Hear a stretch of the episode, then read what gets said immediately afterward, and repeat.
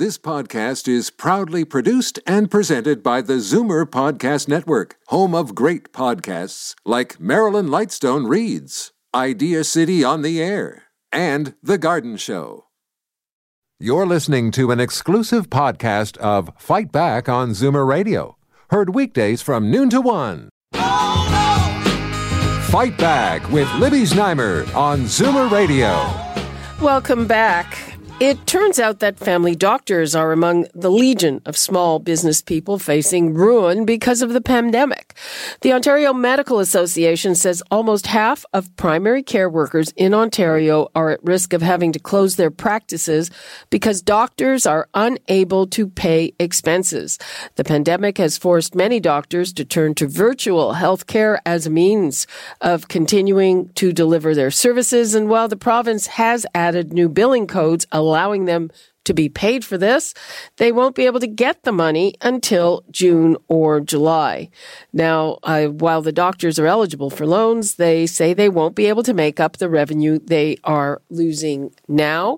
If you have a comment on this, 416-360-0740, toll free 1-866-740-4740. Now let's go to Dr. Sohail Gandhi, President of the Ontario Medical Association, and Dr. Neil Maharaj, a pulmonologist who practices practices in Niagara Falls. Hello and welcome. Thanks for joining us.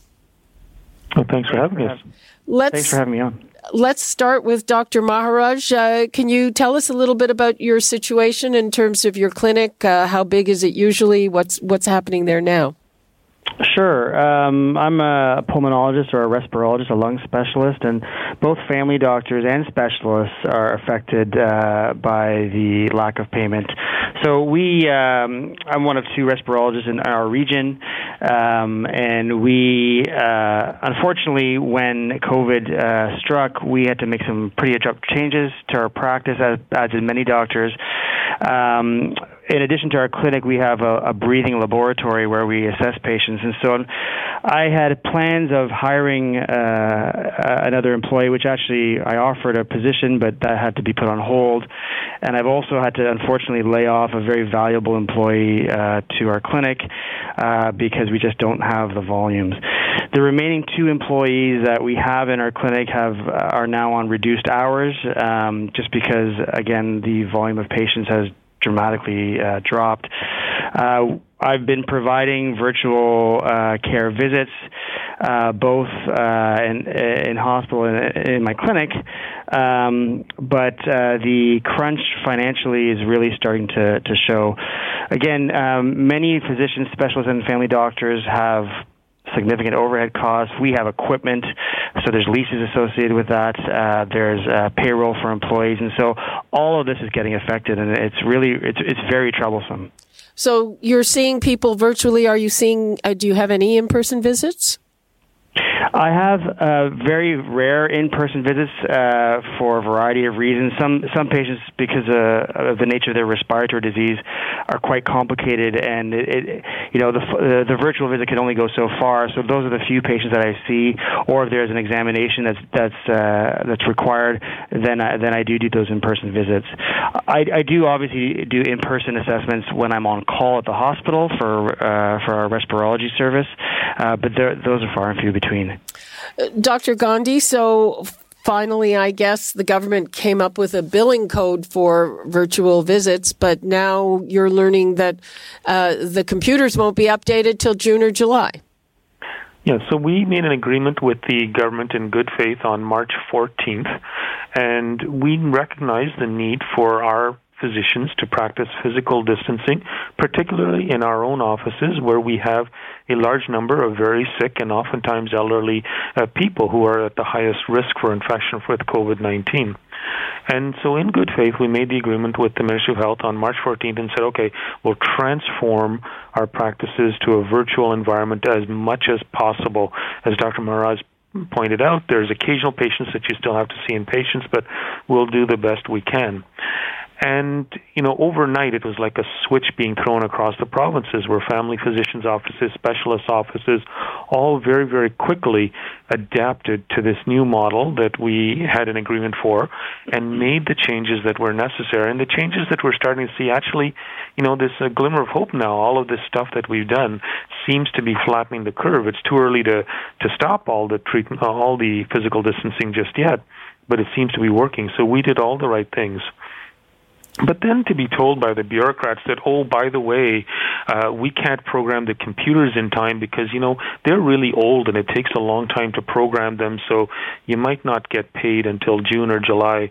Well, well that's just a failure of the bureaucracy. Uh, the, the bureaucrats have really let uh, the physicians down. They've let the health minister down. I mean, I, I'll be candid. I, I rather like uh, Christine Elliott. I think she's doing a very good job overall. She's probably the best health minister we've had since Elizabeth Witmer. But her her bureaucrats have really let her down, and they've left uh, let the physicians of the province down by not being on the ball. Well, it's if if the issue is the computers, and uh, going back, to, it's it's uh, however many ses- successive governments, and uh, the Liberals were in power for a very long time that didn't update their computers. I mean. Uh, yeah if the computers are old and they can't get it done on those things, uh, you, you, know, it's it's um, it's the computers that haven't been updated or replaced, right?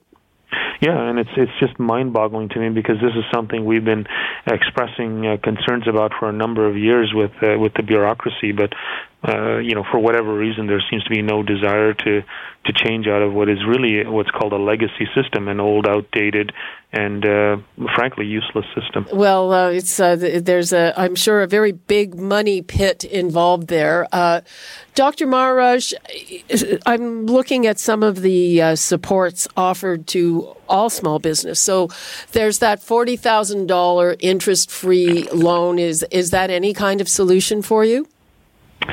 So I, I've uh, I have applied for that. I'm I'm waiting to hear back in terms of approval or not. That that is that is certainly a help, um, and we are looking at some of the other programs. Um, but uh, you know we really do need a, a significant amount of help in, in addition to that, um, because the turnaround times for these approvals to take some time, and in the interim we're still incurring ongoing costs.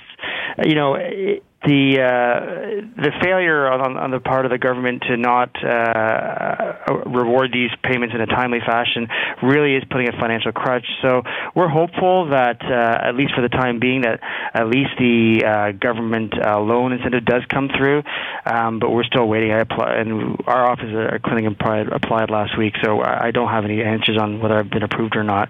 Many of our colleagues uh, have informed me that some of them, for some of the programs, they're not eligible, uh, and so that's that's also a concerning uh, issue for many of my colleagues. Are you talking about the wage subsidy, Dr. Gandhi? Is that something that your members can avail themselves of, or is it not? No, they they can't really. Uh, most of our members will not be able to avail themselves of that.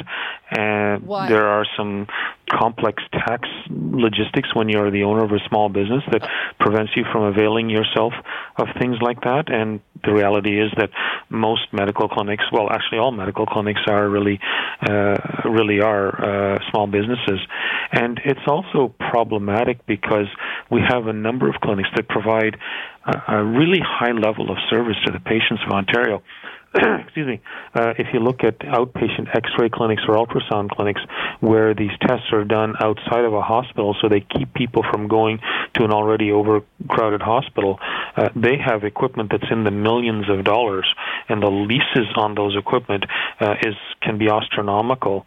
Uh, so we we really need to look at some form of struct of payment that stabilizes the healthcare infrastructure in those clinics as well. And and the reality is the federal programs are not designed for those type of businesses.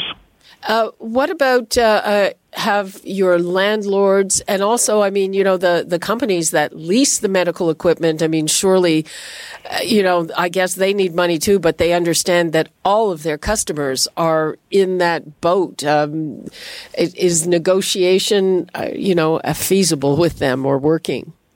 Yeah, so there's some of that going on on an individual basis for sure. I, I don't doubt that at all. The reality, however, is that the biggest single uh, expense in any physician's office is nine times out of ten is going to be staffing. It's certainly the biggest single expense that I've got in my clinic. Uh, I've had to lay off a receptionist and reduce nursing hours by 25% and reduce uh, administrative hours by another 25%. And that's because that's where our biggest single expense is, and that's the way it is for most uh, most physicians. At most and businesses. that's why, unfortunately, 49% of physicians at this point in time are considering closing their clinics because it's actually cheaper just to pay the rent and the lease and not pay any staff for a couple, three months until uh, this mess gets sorted out. And that would be a disaster, by the way, for healthcare because that means patients aren't getting the care that they need. Uh, so that means no virtual care for the patients. That, that means nothing if the clinic's close down. Um, that means no diagnostic tests. That means no ultrasounds. It means no X-rays. It means all of the stuff that got put on hold uh, because of COVID-19 is only going to be delayed that much more. Uh, um, the one thing I do see, frankly, as a silver lining in this, and you and I have talked about this before, uh, is that uh, you know I know you've said privacy is is one of the main reasons that that uh, doctors often don't want to communicate virtually by email or whatever. So it, it looks like uh, I, I always have thought that the lack of billing for it was a main reason, and this this will accelerate those technological advances uh, that will you know, in normal times take pressure off the health system? Well, well, I hope so, and I hope there's some benefit that way. There has to be some benefit out of this mess. So, uh, if that's one of them, uh, I, I, hope that comes to pass. Okay, so it, what are you looking for from the government now? Some kind of uh, emergency payment for doctors to cover this stuff, uh, given that they, they can't make their ancient computers go any faster? Well, you know, if you look at a province like Newfoundland or Quebec or Saskatchewan uh, and Nova Scotia, all of these provinces have come up with uh, fair solutions. So uh, I'll use the Newfoundland one just because it's it's simple. Uh, the government has said, okay, we'll so long as you keep your practices open and don't lay off anyone. You know, so there is a requirement on the part of the physicians. Uh, we'll guarantee you 80% of your average monthly billings uh, for the next couple or three months, and if there happens to be an outbreak somewhere of COVID 19, you have to go and help right? So no one's making extra money off this. No one is, uh, you know, no one is is trying to to make a profit on this. No one's going to take the money and shut their clinics down anyway and sit sit at home and make money, right? It's a fair solution where the overheads that are really important, the staff gets paid, my nurses get paid, the receptionist gets paid, the equipment gets paid, and the clinics stay open to help serve the needs of the healthcare, uh, the healthcare needs of Ontarians. And does that get reconciled afterwards or not? Uh, you get it whether you you you actually do 80% of your work or not? Uh, no, it, you get it uh, regardless because again, you need to cover off the costs of all the overhead. And are you in negotiations to get something like this? Well, we're trying, but uh, again, I, I think the bureaucracy has really failed on this one. I, uh, you know, I do believe the minister is getting some very bad advice from her, uh, from her uh, bureaucrats. And what they've suggested is that it's feasible to give what's called an advance payment, which is essentially a loan against your future income, but that means essentially that you are looking at increasing the capacity of the healthcare system down the road, which which can't happen in our, our circumstance. So, if you have, say, an orthopedic surgeon who replaces 10 knees a month, um, and is replacing zero knees in April and May because, of course, it's considered not emergency surgery the thought from the bureaucrats is, well, that's okay. And in September, October, when things go back to normal, that orthopedic surgeon will just do 20 a month to make up for it. And, and that's ridiculous. I mean, that shows a complete lack of understanding of how stressed the healthcare system was to begin at the best of times because there's no capacity to increase more surgeries unless you increase the number of operating rooms, the op- number of operating room nurses, uh, that sort of thing, right? And so their solution is, well, you'll just double your workload in September, October. It's just not going to happen. Okay. Uh, Dr. Maharaj, anything you'd like to leave us with? No, I mean, I, I would like to echo uh, some of the comments that Dr. Gandhi has mentioned. I think, um, you know, to uh, the income stabilization, as as the government has framed it uh, in the form of uh, a loan, really is quite problematic for all the reasons mentioned. You know, many of uh, my patients, for example, are elderly with complex needs. I, uh, you know, they require time and care, and to try and ramp that up, so to speak, in the eyes of a, of a bureaucrat is just again uh, reflective of a complete lack of understanding. I really am hopeful that the government will uh, correct course on this. Thousands and thousands of Ontario's patients are are, are at risk for this, uh, and I, I know doctors, my colleagues, um, we're working as hard as we can uh, in light of these financial constraints, in light of our own personal health constraints too. We're dealing with issues around PPE shortages, and so it's it's a very very stressful time for us in trying to make sure that nothing gets uh, missed for our patients. So I'm optimistic and I and uh, I'm hopeful, but uh, something really has to change quickly. Okay. Uh, well, uh, keep us updated and uh, uh, good luck to you. Uh, thank you very much for being with us, Dr. Neil Maharaj and Dr. Sohail Gandhi. Thanks very Thank much. you, Libby. Thanks okay. for having us on. You're listening to an exclusive podcast of Fight Back on Zoomer Radio, heard weekdays from noon to one. You're listening to an exclusive podcast of Fight Back on Zoomer Radio, heard weekdays from noon to one. You're listening to an exclusive podcast of Fight Back on Zoomer Radio, heard weekdays from noon to one. This podcast is proudly produced and presented by the Zoomer Podcast Network, home of great podcasts like Marilyn Lightstone Reads, Idea City on the Air, and The Garden Show.